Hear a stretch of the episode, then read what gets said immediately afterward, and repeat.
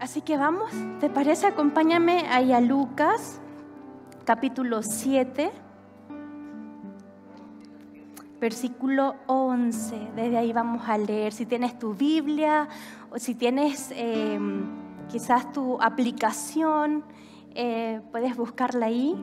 Y si no, tranquilo, yo voy a estar leyendo y prepara tu corazón para poder escuchar lo que Dios quiere decirnos. Amo este pasaje. Dice así, poco después Jesús fue con sus discípulos a la aldea de Naín y una multitud numerosa lo siguió. Cuando Jesús llegó a la entrada de la aldea, salía una procesión fúnebre. El joven que había muerto era el único hijo de una viuda y una gran multitud de la aldea la acompañaba. Cuando el Señor la vio, su corazón rebosó de compasión. No llores, le dijo. Luego se acercó al ataúd y lo tocó y los que cargaban el ataúd se detuvieron. Joven, dijo Jesús, te digo, levántate. Entonces el joven muerto se incorporó y comenzó a hablar y Jesús lo regresó a su madre. Un gran temor se apoderó de la multitud y alababan a Dios diciendo, un profeta poderoso se ha levantado entre nosotros y Dios ha visitado hoy a su pueblo. Y las noticias acerca de Jesús corrieron por toda Judea y sus alrededores. Por favor, cierra tus ojos un momento y acompáñame a orar. Señor, gracias por este momento. Tu palabra está leída y yo sé que a través de tu palabra algo quieres decirnos, algo quieres entregarnos. Yo sé que tu palabra no vuelve vacía y tu palabra es el fuego que derrite nuestros corazones. Tu palabra es lo que tanto anhelamos, lo que tanto necesitamos, tu voz a través de tu palabra. Sabemos que esta no es una historia más. Sabemos que algo quieres decirnos. Así que Dios, aquí está nuestro corazón para que puedas hablar y entregarnos eso, esa respuesta quizás que estamos buscando. Revela Dios a nuestro corazón la porción que quieres entregarnos en este día, en tu nombre. Amén. No olvides que Dios no te olvida. Ese es el título de este mensaje no olvides que Dios no te olvida. Yo no sé cuál es la situación hoy que estás viviendo, para dónde vas, cuáles son tus sueños, qué está pasando hoy. Pero sí hay momentos en la vida que muchas veces vamos a sentir a Dios que simplemente se ha alejado de nosotros o que no está, que se ha ido y nos vamos a sentir abandonados y muchas veces nos vamos a sentir desolados. Y este pasaje se parece mucho a esas situaciones que tú y yo en algún momento de nuestra vida podemos sentir. Este último tiempo eh, he recibido mensajes de personas que me han dicho, Dios se ha olvidado de mí, pastorita. Y una y otra vez les digo, no olvides que Dios no te olvida. Amo esta historia porque tiene muchos detalles. Amo esta historia porque eh, esconde una riqueza espiritual tan grande, esconde, es como un tesoro. Amo lo que Dios quiere decirnos a través de los detalles. No encontrarás esta historia que se llama ah, Jesús resucita al hijo de una viuda. No encontrarás esta historia de la viuda de Naín en otro lugar de la Biblia. Solamente está aquí en Lucas y Lucas se encargó de registrarlo. Lucas se encargó de plasmar esta historia y Lucas era un médico, un estudioso. Él, en, en Lucas podemos encontrar sus relatos con muchos detalles. Pero cuando leemos estos versículos pareciera que los pasamos por alto, pero hay algo en el detalle que Dios te quiere decir. Hay algo en ese detalle tan pequeño que Dios te quiere entregar. Así que si estás con una libreta de notas, por favor, toma tu lápiz, toma tu libreta para que puedas a notar eso que, esa respuesta quizás del Señor que vas a encontrar a través de estos detalles. Este pasaje de la viuda de Naín está lleno de gracia está lleno de amor, está lleno de compasión, está lleno de ternura. Creo que no hay otro milagro más tierno, por lo menos para mí en la, Biblia, que sea tan tierno, tan amoroso y tan lleno de compasión como en este pasaje. Pero no pareciera que así fueran los primeros versículos. No parece tanto tanta gracia, tanta, tanto amor, tanta bondad, tanto consuelo. Pareciera que no, que no fuese así en los primeros versículos.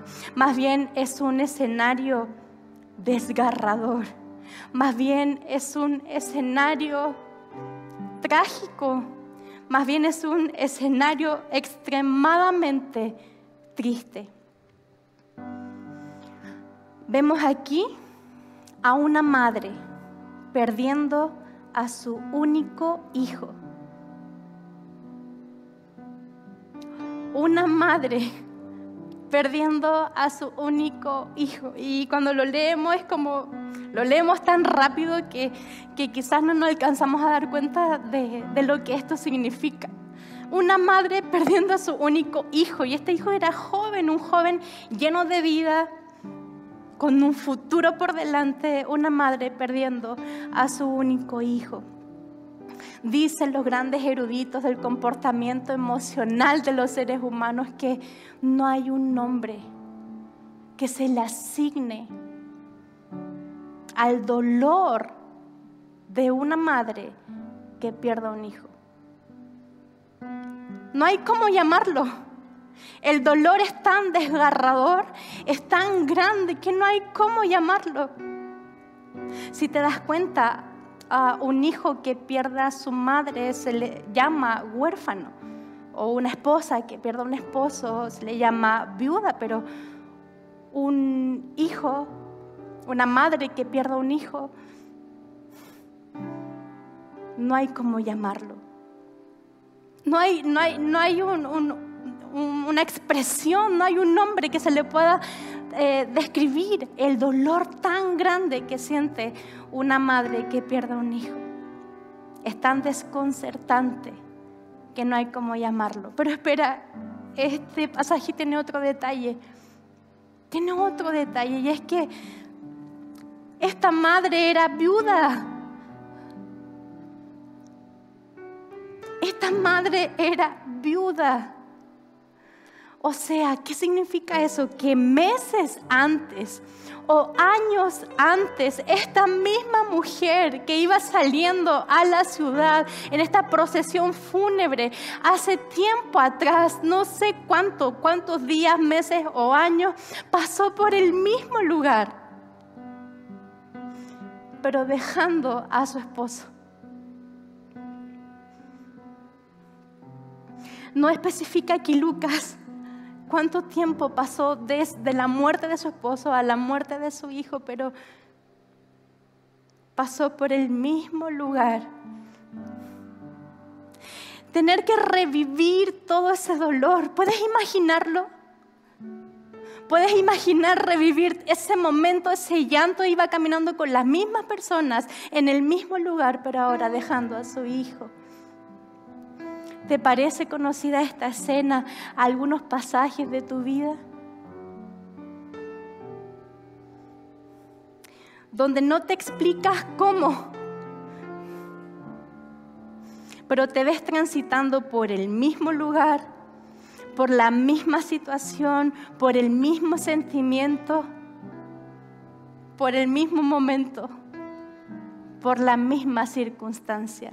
Como que se repite la historia. Como que ese temor se vuelve a repetir, como que esa angustia se vuelve a repetir, como que esa situación se vuelve a repetir, como que todo pareciera ser una pesadilla. ¿Se parece un poco a algunas situaciones que has vivido? Donde tú dices, pero ¿por qué tengo que pasar por esto otra vez? El año pasado yo ya sentí crisis de pánico. El año pasado yo ya sentí temor. ¿Por qué tengo que estar pasando otra vez esto? El año pasado ya hablé de separación. El año pasado ya hablé de divorcio. El año pasado ya hablé de perderlo todo. ¿Por qué este año otra vez? ¿Te ha pasado en esos momentos que como que la historia se repite y, y pareciera ser más real que una pesadilla? Todo en algún momento vamos a vivir algo así. Esta mujer estaba viviendo eso. Además de haber perdido a su esposo en ese momento de la historia, el, que perdiera a su esposo significaba que estaba en la ruina económica total. Una viuda quedaba desamparada totalmente, quedaba en la ruina. Pero mira, acá hay otro detalle y no quiero que te lo pierdas. Aparte del dolor físico, emocional, y del alma que esta mujer tenía, ella venía cargando con un dolor muy grande. Venía cargando con un dolor espiritual, con un dolor demasiado grande, diría yo. En esos tiempos se creía que cuando un esposo moría antes de llegar a la vejez, era significado de juicio de Dios. Por lo tanto, esta mujer y toda la gente y todo el pueblo en ese entonces pensaban y ella sentía lo más profundo de su ser que todo lo que le había pasado antes que muriera su hijo era castigo de Dios. Imagínate el peso que esta mujer llevaba en su espalda. Imagínate el peso que ella llevaba de decir, Dios me está castigando. En ese tiempo se creía eso. Un dolor en el alma, un dolor físico, un dolor en su mente, en su corazón y además un dolor espiritual. Llevando en la espalda una etiqueta donde quiera que ella iba alrededor de la aldea, decían, ahí va la que es castigada por Dios. El juicio de Dios está sobre ella. Vemos tantos detalles en esta historia. Esta mujer llevaba un peso en su corazón. Y ahora perder a su hijo. Puedes imaginar su dolor. Perdió a su esposo, perdió a su hijo. Lo perdió absolutamente todo absolutamente todo. ¿Te ha pasado que a veces la vida te arrebata todo? ¿Te ha pasado que a veces las circunstancias te arrebatan todo? ¿Te ha pasado que a veces un virus o una pandemia te arrebata todo?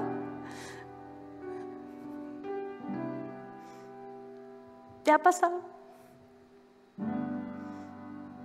Que te ha robado la alegría, que te ha robado, te ha robado el entusiasmo por la vida, que te ha robado esas ganas de salir adelante, te ha robado quizás el, el anhelo de formar una familia, te ha robado quizás la proyección de, de un proyecto, de un sueño, te ha arrebatado el ánimo, quizás eh, te ha arrebatado las oportunidades, te ha arrebatado tu trabajo, te ha arrebatado tus sueños.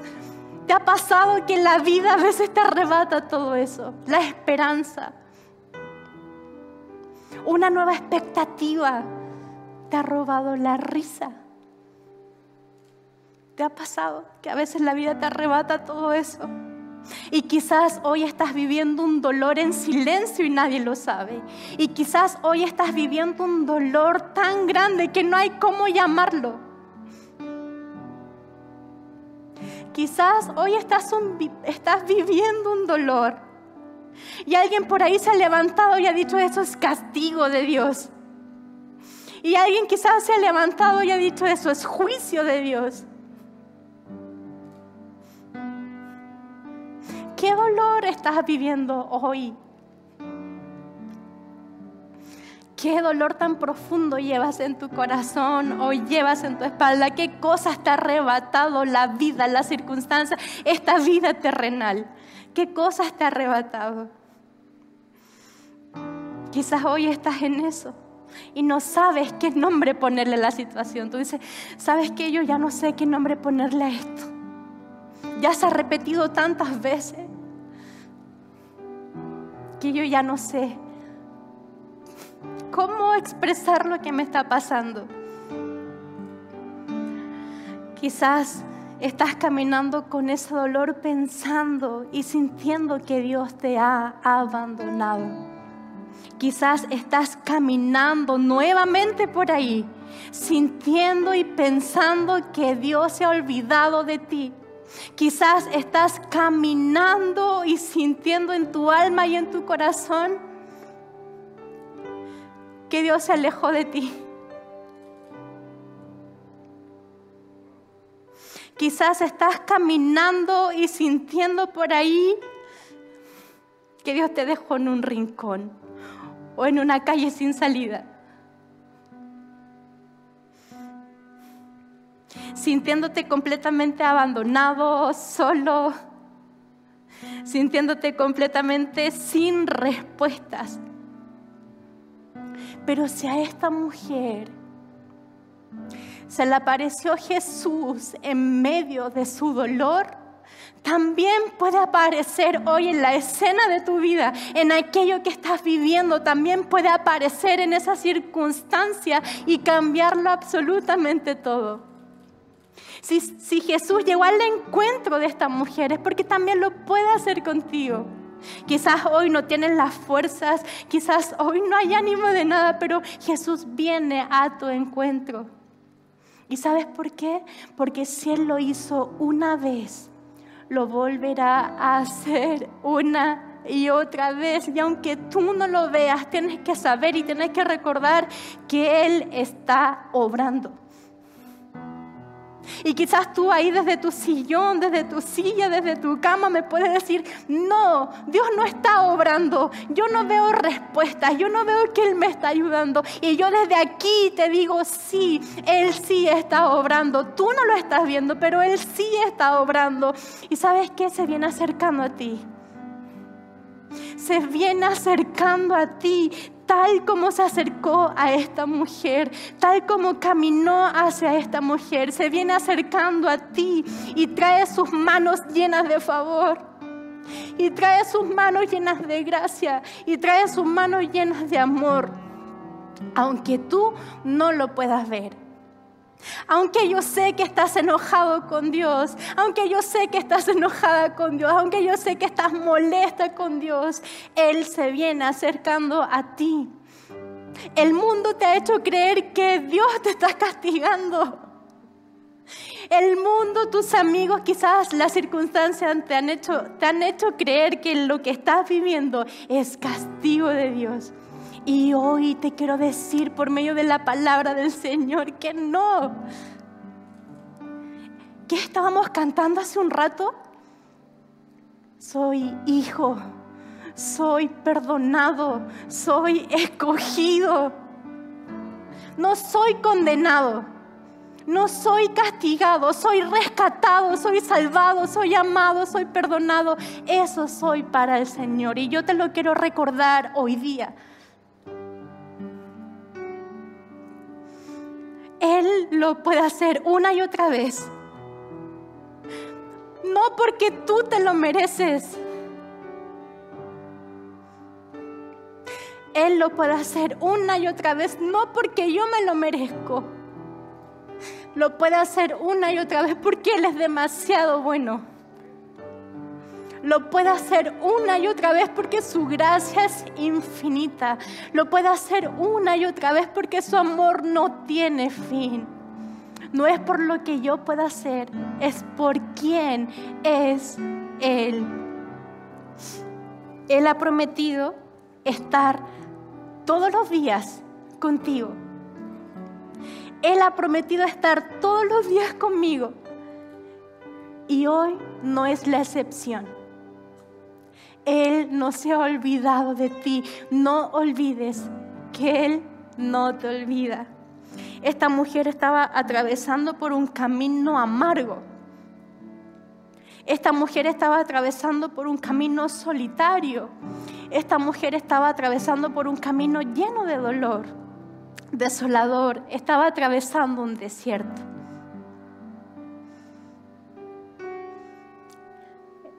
Esos desiertos que no ves nada. Y quizás tú igual ahora estás en un desierto. No ha sido fácil todo lo que ha pasado. No ha sido fácil todo lo que ha sucedido. Claro que no. Pero sabes qué? Muchas veces Dios te sacará de tu desierto a tu tierra prometida y eso es un milagro, lo sabemos. Pero muchas veces tu desierto se convertirá en tu tierra prometida y eso también es un milagro. Eso también es un milagro. Y eso es lo que hizo con esta mujer en su desierto, en su, en su tristeza, en su dolor. Hizo lo que solo Dios podía hacer. Y eso es lo que Dios solamente puede hacer en tu circunstancia, en tu dolor, en tu llanto. Dios hará lo que Él tiene que hacer aún en medio del desierto puedes florecer. Aún en ese camino ah, lleno de tierra, aún en ese camino que se ve incierto, aún en ese camino inseguro, aún en ese camino que no sabe lo que te depara el futuro, aún en ese camino, Dios sigue siendo fiel, aunque tú no lo puedas ver. Hay tantos detalles en este pasaje, tanto que no alcanzaría a compartirlos todos hoy. Hay tantos detalles.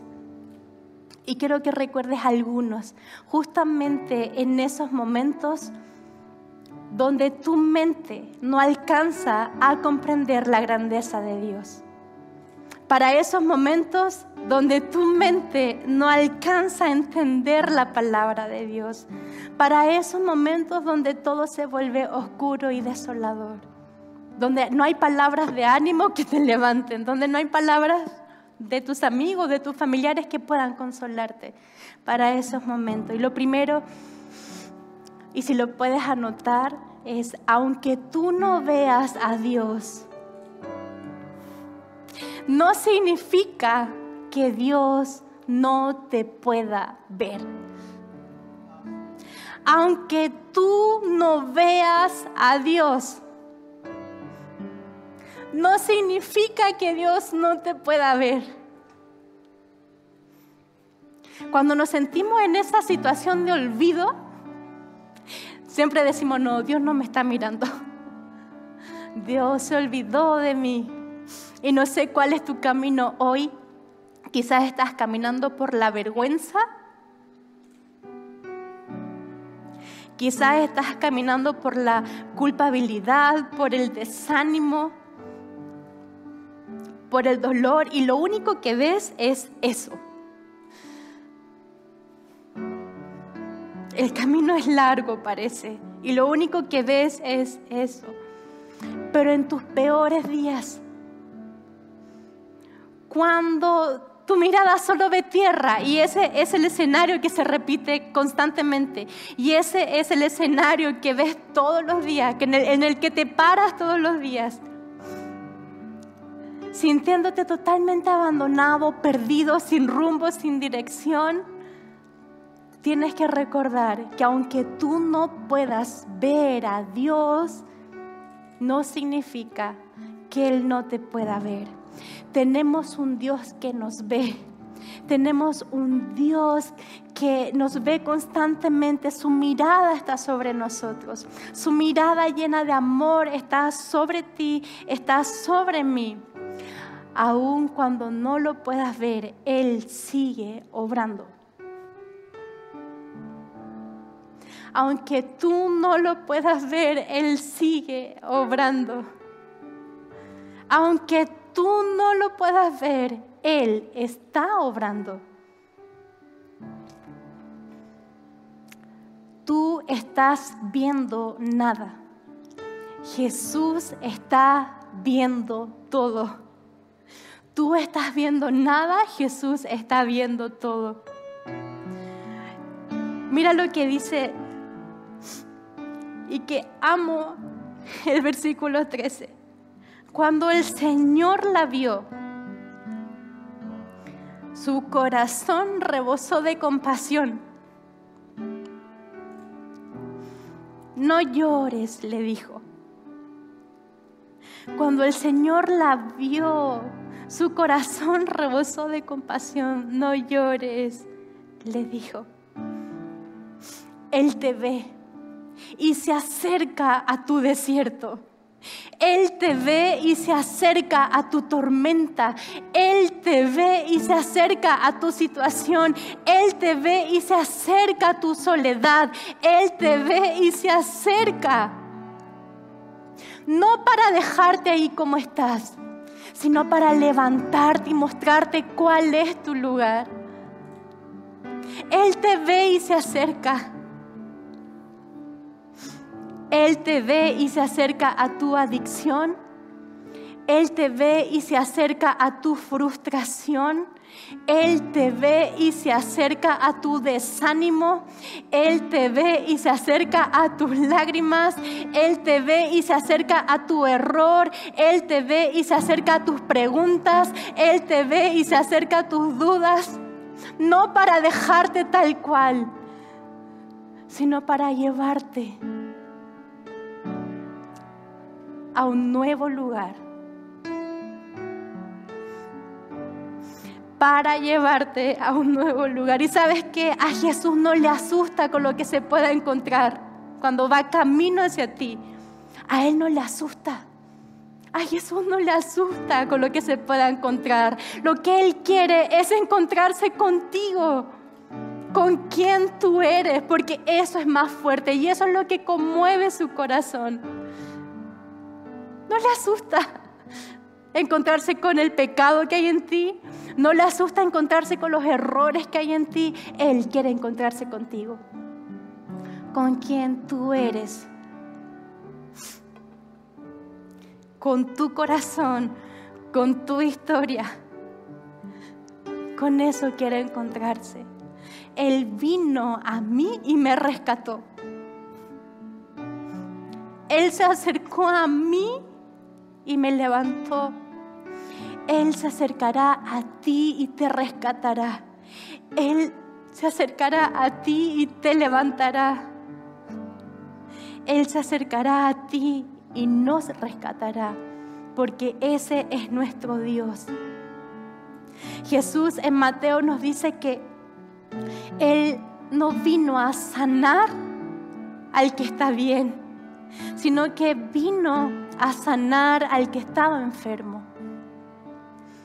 Nuestro Salvador y Rey, lo más alto del mundo, lo más alto de, de, todo lo que existe y lo que no existe, lo más alto, nuestro Rey, nuestro Salvador, Creador del cielo y de la tierra, se acerca a ti, ahí donde tú estás, a tu espacio, a tu lugar.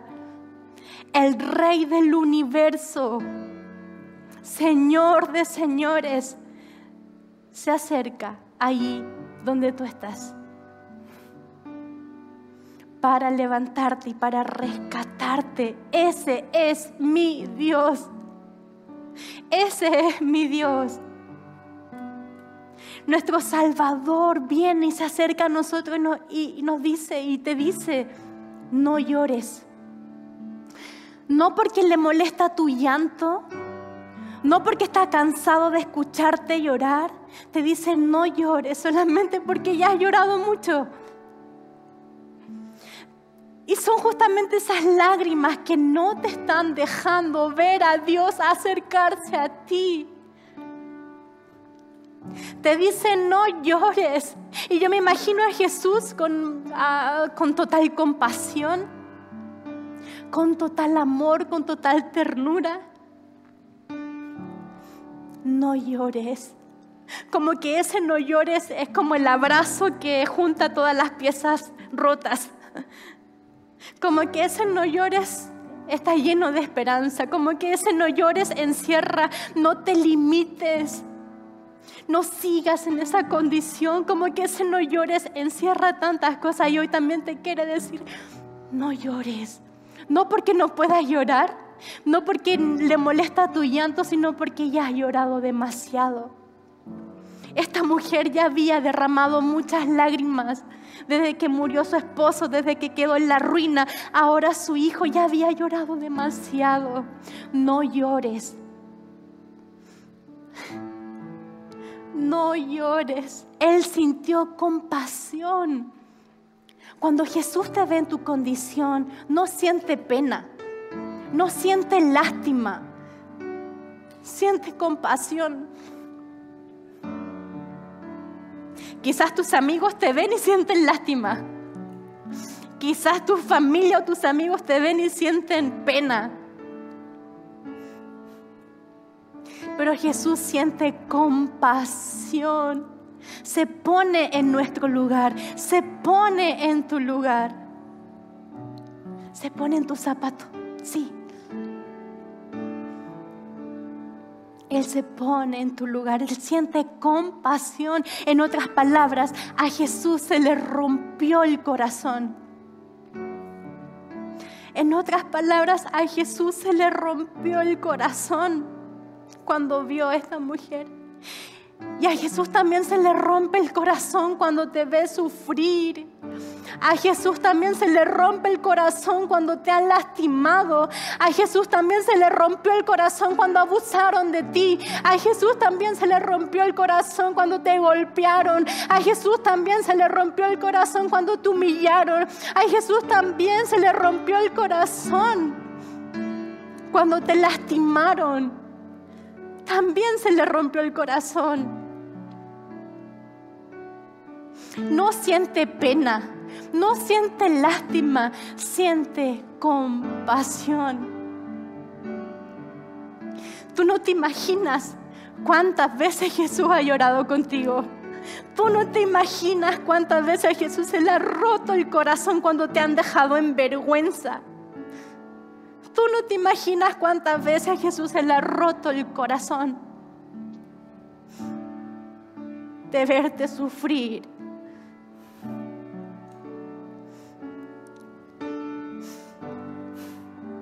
se le rompió el corazón. Cuando dice que Jesús tuvo compasión, literalmente es eso. Y es una compasión que rebosa. Mira lo que dice. Cuando el Señor la vio, su corazón rebosó no es una compasión momentánea, no es una compasión que dura un momento, no es una compasión de instante, es una compasión que dura por siempre y que rebosa y que está todo el tiempo fluyendo. Es una compasión que está constantemente dirigida a ti. Su compasión no acaba, su compasión no tiene fin, rebosa constantemente. Es tu corazón lo que mueve el corazón de Dios. Es tu historia, son tus heridas, son tus lágrimas lo que mueve el corazón de Dios. Son tus heridas que se convertirán en cicatrices y tus cicatrices en una historia que contar. Es tu historia lo que mueve el corazón de Dios amo a Jesús. Amo lo que Él nos quiso enseñar en este pasaje. Porque sabes qué? Jesús venía de Capernaum. Y esto queda a 50 kilómetros de la aldea de Naín. O sea, de Capernaum para llegar a la aldea de Naín, en ese tiempo caminando, porque no había transporte, debía caminar dos días. La aldea de Naín estaba situada en lo alto porque estaba al lado de un monte. Era una aldea muy pequeña, muy pobre. Había un solo camino para llegar a la aldea de Naín. Y de Capernaum, durante dos días caminando, Jesús llegó a la aldea de Naín. Mientras esta mujer iba en esta procesión fúnebre, Jesús se venía acercando. Y alguien puede decir, Jesús, llegaste demasiado tarde. Y alguien por ahí, quizás cuando lo vio, Jesús, llegaste demasiado tarde, pero Dios nunca llega antes, nunca llega tarde, Él siempre llega justo a, tiempo. Y lo que tú no entiendes, Él se encarga de hacértelo entender y decir, yo tengo un plan, yo tengo un plan, no me he equivocado, no me equivoqué, yo tengo un plan. Él siempre llega justo a tiempo. Pero justamente eh, en ese transitar de Dios que no sentimos su voz. Es, eh, no sé si quizás eh, esos dos días se traducen a meses en tu vida, a años de silencio y tú dices, Señor, te estás demorando mucho. Pero Él tiene un plan. Jesús caminó todo este tiempo acercándose a la aldea de Naín Él no se ha olvidado. Él está caminando hacia ti, tal como caminó hacia esta aldea y hacia esta mujer. Él viene también caminando hacia a ti. Y quiero que recuerdes esto.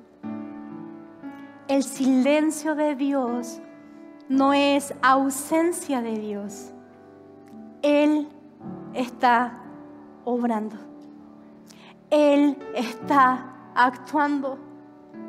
Él está actuando a tu favor y tú no lo estás viendo, pero recuerda, no necesitas entender muchas cosas. Solo necesitas entender que hay un plan. El que tú no veas a Dios no significa que Él no te esté viendo. Él se está acercando. Él está actuando aun cuando tus ojos no lo puedan ver. Su corazón rebosó de compasión. No llores, le dijo.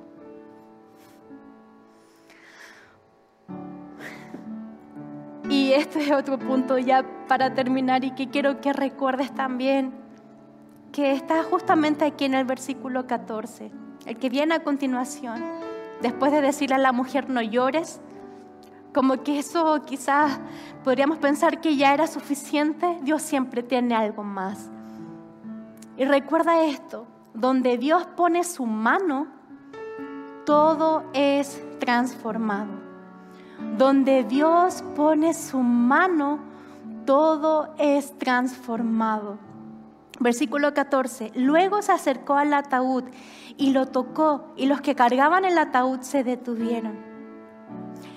Y yo digo, espérame, acabo de encontrar otro detalle, acabo de ver otra cosa aquí.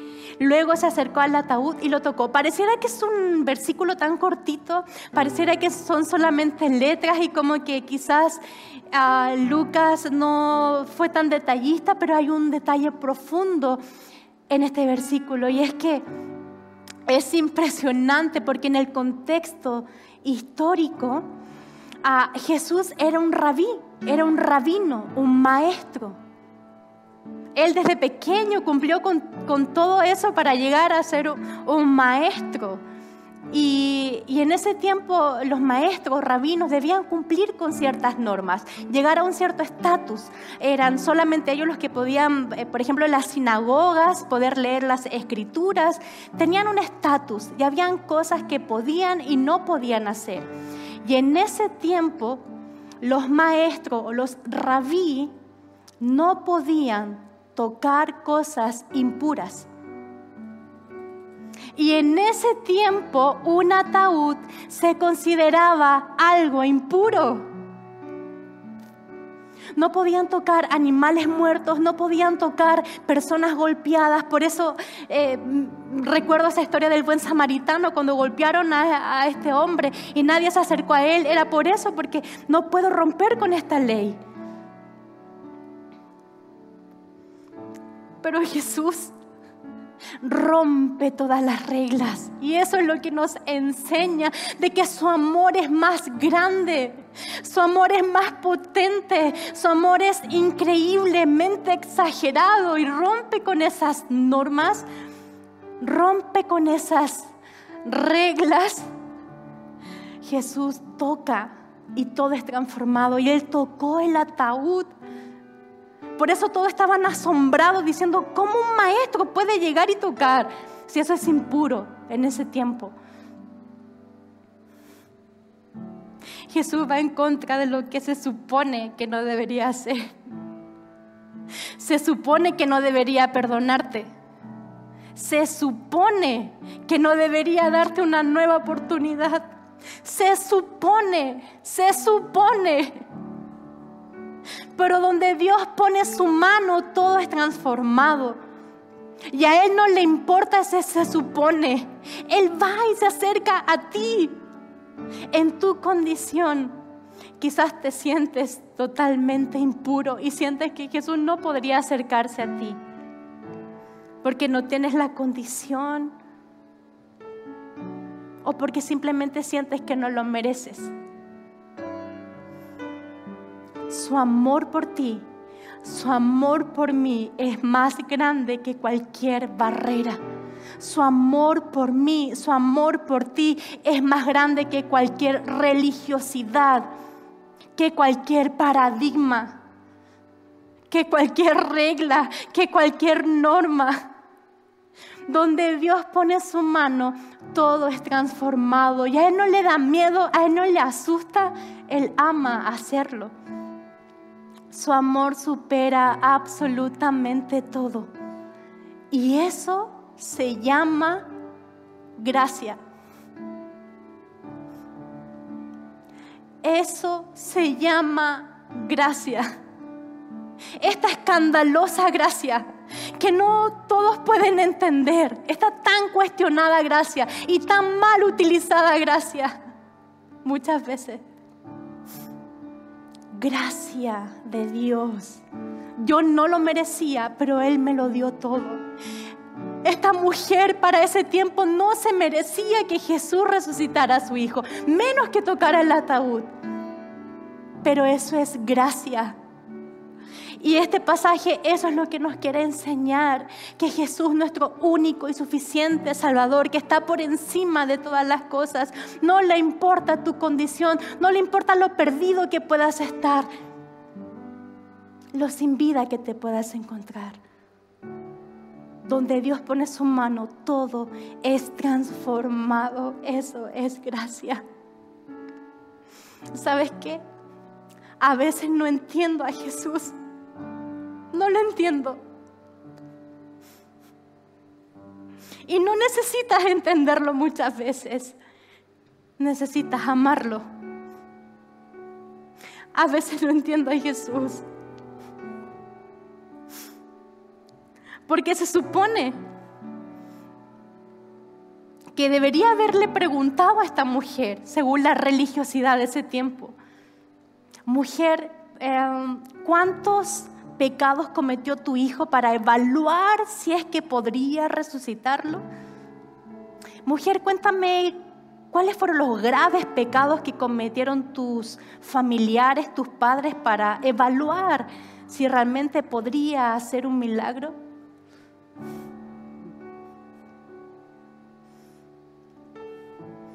Jesús llega sin preguntarte nada sin cuestionarte nada. No te pide que llenes un formulario. no te pide nada, solamente Él se acerca, toca y cambia absolutamente todo. Esa es la gracia de Dios. La religiosidad el enemigo, el mundo, la cultura, la sociedad ha dicho muchas veces que tú no te mereces una nueva oportunidad. Ha dicho muchas veces que no mereces ser perdonado. Muchas veces que te han tachado con una cruz o que eres un caso perdido. Pero Jesús está y está tocando. Jesús está y está tocando. Su amor va contra todo comentario. Su amor va contra todo pronóstico. Su amor va contra todo. Yo sé que cada área de tu vida que el enemigo ha tocado la ha hecho sangrar. Pero cada área de tu vida que Dios toque la transformará. El enemigo ha tocado a tu familia y la ha hecho sangrar. Pero Dios está tocando hoy a tu familia y la levantará. El enemigo ha tocado tus recursos y los ha hecho sangrar. Pero Dios está tocando todo lo que Él te ha permitido tener, todo lo que Él te ha entregado para restaurarlo. El enemigo ha tocado tu hogar y lo ha hecho sangrar. Pero aquí está su mano poderosa, su mano llena de amor, de compasión y de bondad para transformarlo absolutamente todo. ¿Qué área de tu vida el enemigo ha tocado que hoy está sangrando? Hoy la mano del Señor tocará todo transformará todo y traerá a tu vida en este momento restauración, una nueva oportunidad. Te levantará de ahí de donde tú estás. Él toca nuestra imperfección, Él toca nuestro error, Él toca nuestro pecado, lo que nadie más se atrevió a tocar, Él lo ha hecho no porque yo me lo merezco, no porque tú te lo mereces, sino porque Él es demasiado bueno. Él toca nuestro pasado, Él toca nuestro dolor, Él toca nuestras preguntas sin respuestas, Él toca nuestras dudas y todo lo transforma. Dios tiene manos suaves y están dispuestas a abrazarte, están dispuestas a acariciarte esas mismas manos que fueron clavadas en la cruz por amor a ti. Son las mismas manos que te levantarán, que te restaurarán y te abrazarán en ese momento que tú has pensado que Él se ha olvidado. El amor de Dios es tan exagerado, me cautiva. Muchas veces no lo alcanzo a comprender Nuestro juicio, nuestra justicia determina ciertas cosas. El amor de Dios me hace entender que todo se trata de Él y no se trata de mí. Y me asombra Jesús. Y muchas veces no lo entiendo. Porque mira, en el, en el, mismo pasaje, en el capítulo 7, unos versículos más adelante, Jesús venía de Capernaum y venía de sanar al siervo de un oficial romano. Este oficial romano se acerca a Jesús y le dice, Jesús, por favor, sana a mi siervo.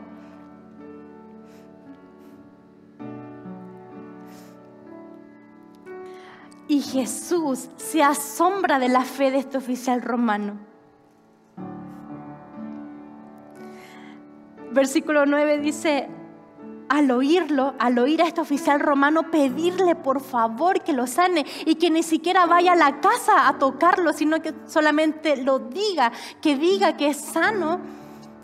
Jesús escuchó a este oficial romano y al oírlo Jesús quedó asombrado.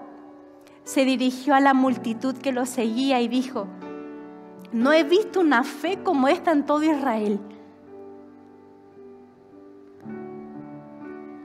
¿Puedes ver el contraste? Jesús venía de un gran milagro, de, haberse sorprendido con una, con una gran fe. Y yo veo a esta mujer aquí y quizás no veo una gran fe. Lucas, si hubiese visto a esta mujer, lo hubiese dicho, es una mujer de gran fe, de gran oración, de ayuno, pero no lo menciona. Jesús no se encuentra con una gran fe en esta mujer, no se encuentra con cadenas de oración, nos encuentra con grandes ayunos y a veces por eso no entiendo a Dios. Pero no necesito entenderlo, necesito amarlo. Porque Él tiene multiformas de obrar en nuestra vida. Muchos momentos honrará nuestra fe. En muchos momentos de nuestra vida, como lo ha hecho todo el tiempo, honra nuestra fe, pero muchas veces se asombrará con nuestro dolor también. Y se asombra cuando nos presentamos tal cual somos delante de Él. Ella y su dolor. Quizás para la religiosidad ella no era la candidata para recibir un milagro de Dios. Quizás alguien por ahí le dijo, pero si esta mujer ni siquiera ha pedido que la, que la ayudes. Quizás esta mujer ni siquiera tiene fe. Quizás esta mujer ni siquiera ha orado, ni siquiera ha ayunado, ni siquiera te busca, ni siquiera nada. Quizás no era la candidata para recibir un milagro. Pero Dios hace lo que tiene que hacer en el momento que Él quiera hacerlo y con quien quiera hacerlo. Esta mujer necesitaba de Jesús y Él no se demoró en ir a su ayuda, en ir a buscarlo, a buscarla.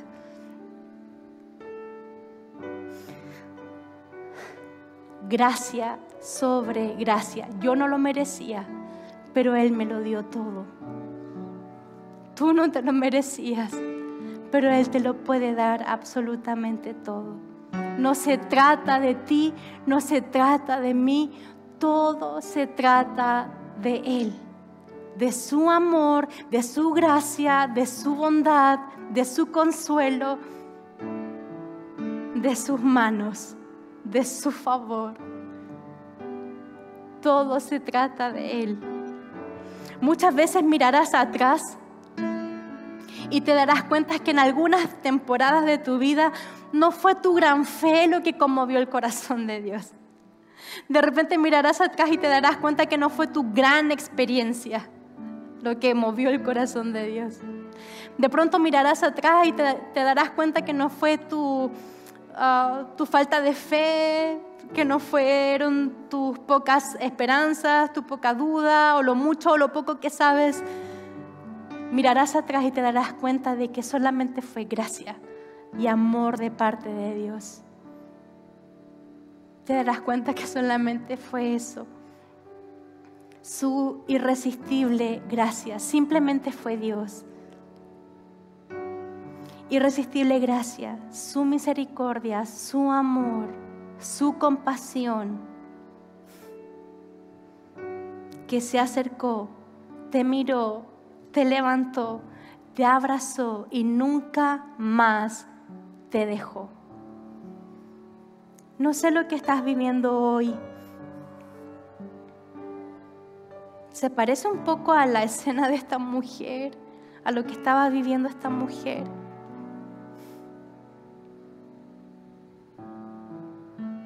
Hoy es necesario que recuerdes que su amor no se rinde. Nunca lo hizo y nunca lo hará. Su amor no se rinde, nunca lo hizo y nunca lo hará. Su amor es increíblemente exagerado. No tiene fin. Su gracia es impresionantemente escandalosa. Cuando todo el mundo te dice no, Él te dice sí. Y como que, Dios, gracias por este favor inmerecido.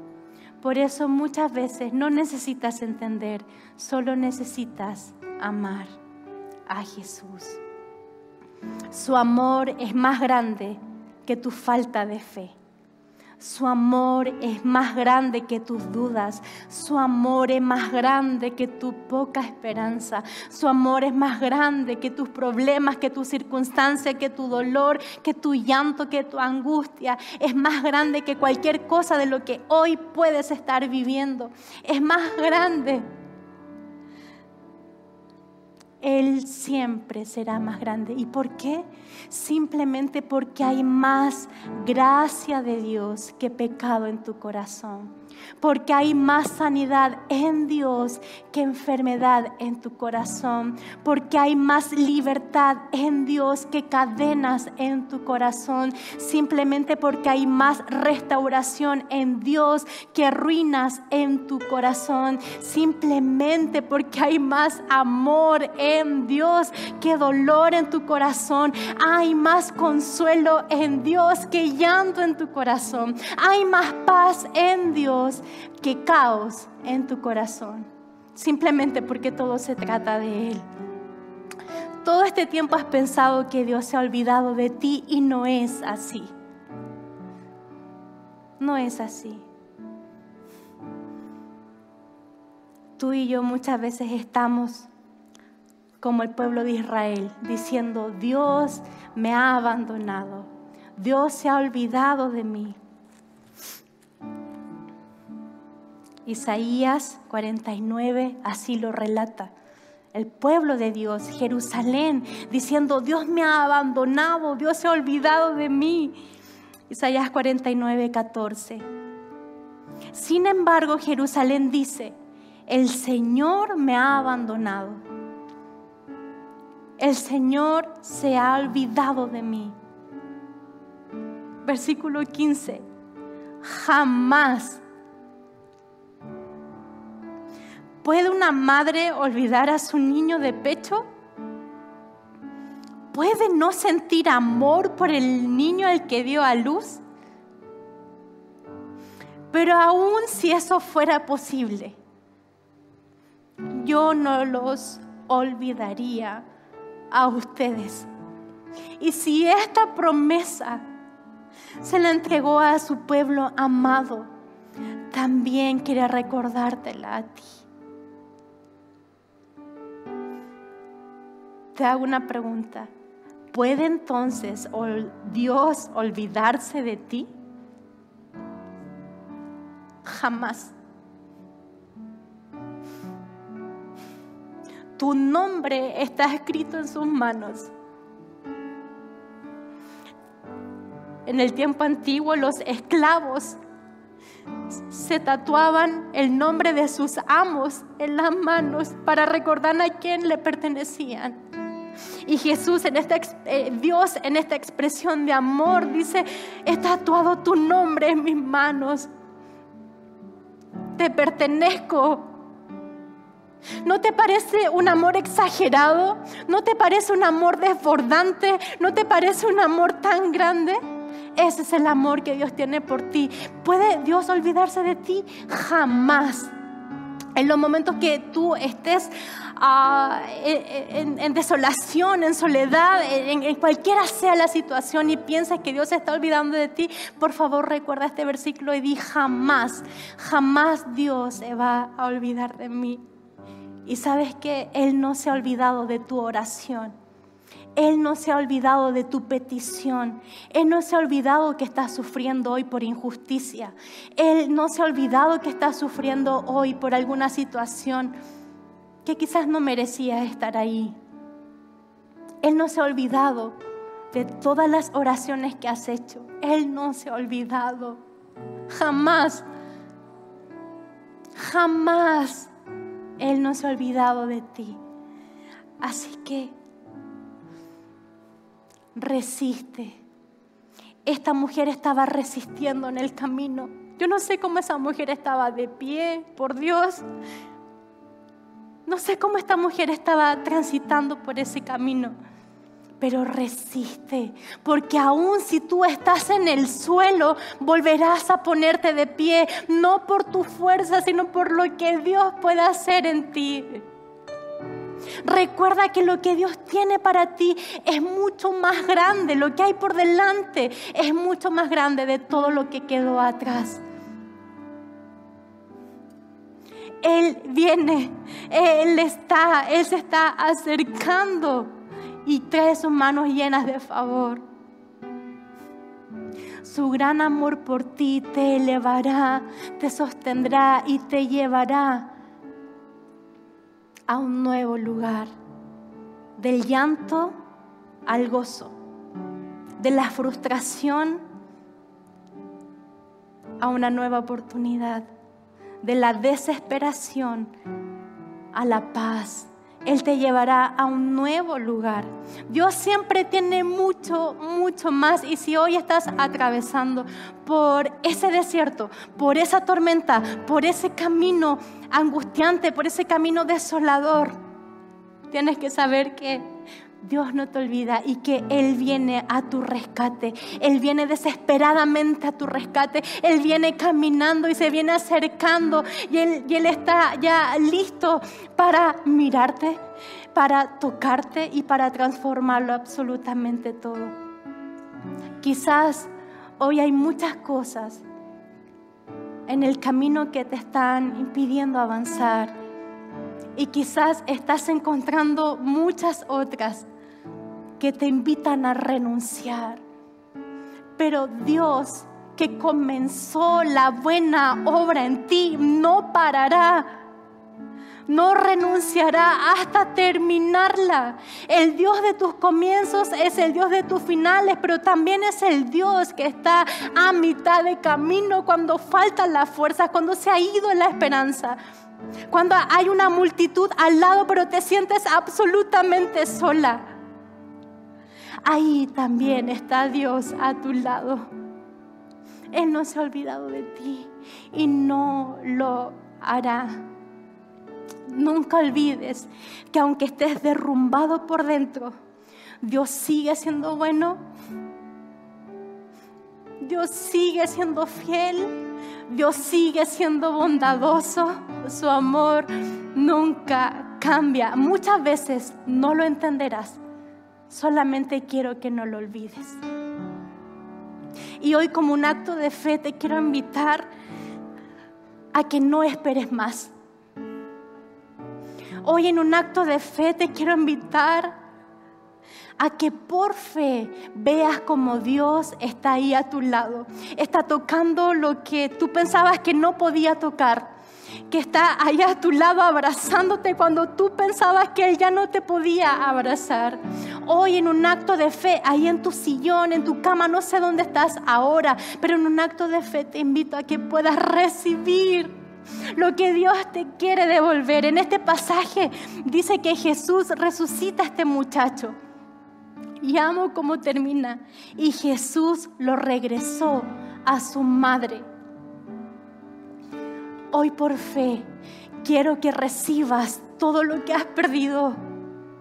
Por fe quiero que recibas en tus manos este regalo tan grande de restauración, de libertad, de una nueva oportunidad, de perdón, de consuelo, de bondad, de gracia, de favor de parte de Dios. ¿Por qué esperar más? Si Él ya está aquí, si Él ya murió por nosotros. Este pasaje solamente nos recuerda lo que Él puede hacer, no lo que yo puedo hacer, no lo que tú puedes hacer, nos recuerda lo que Él puede hacer. Quiero orar por ti, por favor, como un acto de fe. Si te sientes cómodo y si hay fuego en tu corazón en este momento y quieres hacerlo, te invito a que puedas poner tus manos abiertas en señal de recibir algo. No sé qué te ha arrebatado la circunstancia. No sé qué te ha arrebatado el dolor. No sé qué es lo que te ha arrebatado la vida. Pero abre tus manos para recibir lo que Dios te quiere entregar hoy día. ¿Necesitas consuelo? El Señor te lo quiere entregar. Perdiste la alegría, Dios te lo quiere entregar. Perdiste la esperanza, perdiste la fe, perdiste la expectativa, perdiste el gozo. ¿Qué perdiste? El Señor te lo quiere entregar hoy día. Abre tus manos. Necesitas sanidad. El Señor te lo quiere entregar por fe. Por fe. Recibe la evidencia de la presencia de Dios. Recibe la evidencia de estar cerquita de Dios. Recibe la evidencia de estar en su presencia. Recibe la evidencia de estar a su lado. Recibe la evidencia de que Dios te está abrazando. Recibe la evidencia que tanto necesitas. Tú no tenías fuerza y quizás todo el tiempo estabas pensando, tengo que hacer esto para, pero Jesús se conmovió con tu dolor y hoy te quiere regresar todo lo que pensabas que habías perdido. Perdiste la esperanza quizás de, de tener un bebé en tu vientre, porque los diagnósticos dicen que no puedes. Recibe la esperanza hoy. ¿Has perdido un familiar en esta temporada? Y no hay nombre que se le describa lo que estás sintiendo, hoy. Recibe la esperanza de una vida eterna y que puedes encontrarte eh, en la eternidad de que hay una vida hermosa que Dios tiene preparada para ti, no esta, porque esta vida no, no es la que Dios tiene para nosotros, es la que Él quiere, es la que ha preparado para nosotros. Por favor, abre tus manos así y quiero orar por ti. Padre, gracias por acercarte a nosotros. Gracias porque cuando no teníamos fuerzas, cuando no teníamos esperanza, cuando no teníamos expectativa, incluso cuando ya la fe era poca, tú te acercas a nosotros, Señor tú estás obrando, tú nos estás viendo. Y hay compasión en ti. No hay rechazo, hay compasión. Señor, abrimos nuestras manos por fe, creyendo y confiando que estás depositando en nosotros devolviéndonos, Señor, eso que perdimos en algún momento. Veo por fe cómo estás devolviendo ese primer amor Veo por fe cómo estás devolviendo dignidad. Veo por fe cómo estás devolviendo restauración. Veo por fe cómo estás trayendo libertad. Veo por fe cómo estás trayendo sanidad. Veo por fe, Señor, cómo estás trayendo ánimo, fuerza, gozo. Solo tú lo puedes hacer. Señor, aquí están nuestras manos abiertas para recibir todo lo que tú quieras entregarnos, Señor. Hay muchos regalos en la vida, pero ninguno como este. Gracias, Señor, por el regalo de tu paz, por el regalo de tu perdón, de tu misericordia, de tu gracia y de tu infinito amor. Gracias, Señor, por todo lo que has hecho, por todo lo que estás haciendo y seguirás haciendo en nuestras vidas en tu nombre. Amén. Disfruta tu regalo. Disfrútalo. Un regalo de parte del Señor para este momento. Y hay un regalo especial. Hay un regalo importante y es convertirnos en hijos de Dios hay un regalo especial que es la oportunidad de aceptar a Cristo en tu corazón, de comenzar una nueva vida, de no ser tan solo criatura de Dios, sino que ser hijo de Dios. Y eso pasa cuando tú puedes confesar con tus labios que Cristo es el Señor de tu vida. Y quiero hacerte esta invitación. No sé si estás por primera vez o, ya llevas un tiempo, pero nunca has dado este paso de fe, de decidir realmente en tu corazón. Y quizás tú me puedes decir, ay, yo soy muy indeciso, soy muy indecisa, no sé si realmente quiero hacer esto. Pero ¿cuánto tiempo más quieres esperar